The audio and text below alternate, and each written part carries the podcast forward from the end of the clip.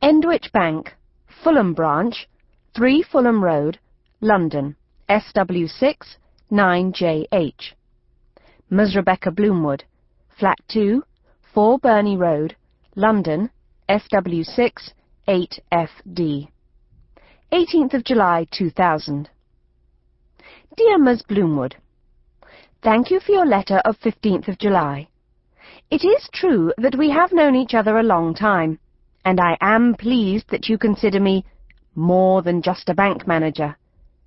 I agree that friendship is important, and was glad to hear that you would always lend me money should I need it. However, I cannot reciprocate, as you suggest, by wiping £1,000 off your overdraft accidentally on purpose. I can assure you the money would be missed. Instead, I am prepared to extend your overdraft limit by another £500, taking it up to £4,000, and suggest that we meet before too long to discuss your ongoing financial needs. Yours sincerely, Derek Smeeth, Manager. Endwich. Because we care. Endwich Bank, 23rd of July, 2000.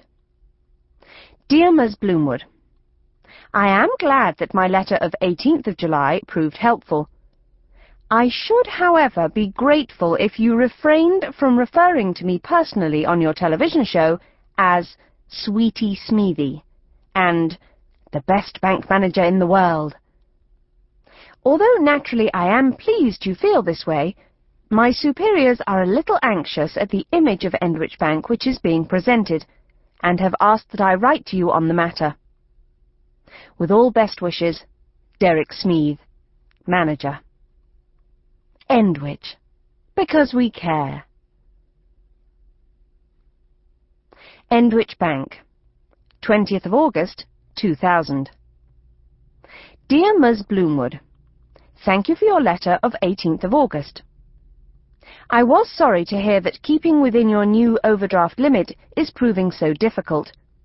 I understand that the Pied-à-Terre summer sale is a unique opportunity to save money in the long run, and I can certainly increase your limit by £63.50 if, as you say, this would make all the difference. However, I would also recommend that you come into the branch for a more comprehensive review of your financial situation.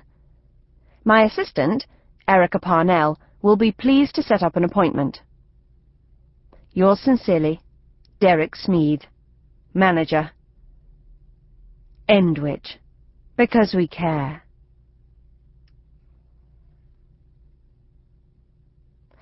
Chapter 1 Okay, don't panic. Don't panic. It's simply a question of being organized and staying calm and deciding what exactly I need to take. And then fitting it all neatly into my suitcase. I mean, just how hard can that be? I step back from my cluttered bed and close my eyes, half hoping that if I wish hard enough, my clothes might magically organize themselves into a series of neatly folded piles. Like in those magazine articles on packing, which tell you how to go on holiday with one cheap sarong and cleverly turn it into six different outfits. Which I always think is a complete con. Because, okay, the sarong costs ten quid. But then they add loads of accessories, which cost hundreds, and we're not supposed to notice. But when I open my eyes again, the clutter is all still there. In fact, there seems to be even more of it. As if while my eyes were shut, my clothes have been secretly jumping out of drawers and running around on my bed. Everywhere I look, there are huge, great, tangled piles of, well, stuff. Shoes, boots, t-shirts, magazines, a Body Shop gift basket that was on sale, a Linguaphone Italian course, which I'm definitely going to start soon, a facial sauna thingy, and, sitting proudly on my dressing table, a fencing mask and sword which I bought yesterday. Only forty quid from a charity shop. I pick up the sword and experimentally give a little lunge toward my reflection in the mirror. It was a real coincidence, because I've been meaning to take up fencing for ages, ever since I read this article about it in the Daily World. Did you know that fencers have better legs than any other athletes? Plus, if you're an expert, you can become a stunt double in a film and earn loads of money. So what I'm planning to do is find some fencing lessons nearby and get really good, which I think I'll do quite quickly. And then, this is my secret little plan. When I've got my gold badge, or whatever it is, I'll write to Catherine Zeta-Jones. Because she must need a stunt double, mustn't she? And why shouldn't it be me? In fact, she'd probably prefer someone British. Maybe she'll phone back and say she always watches my television appearances on cable, and she's always wanted to meet me.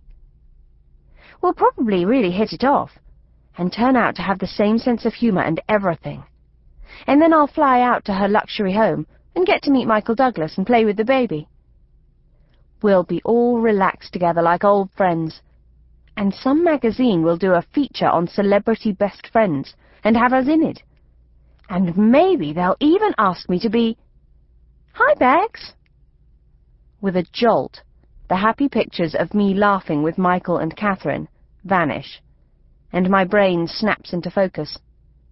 Suze, my flatmate, is wandering into my room, wearing a pair of ancient paisley pyjamas, with her blonde hair in plaits. What you doing? She asks curiously. Nothing, I say, hastily putting the fencing sword back. Just, you know, keep fit. Oh, right, she says vaguely. So, how's the packing going? She wanders over to my mantelpiece, picks up a lipstick, and begins to apply it. Suze always does this in my room, just wanders about picking things up and looking at them and putting them down again. She says she loves the way you never know what you might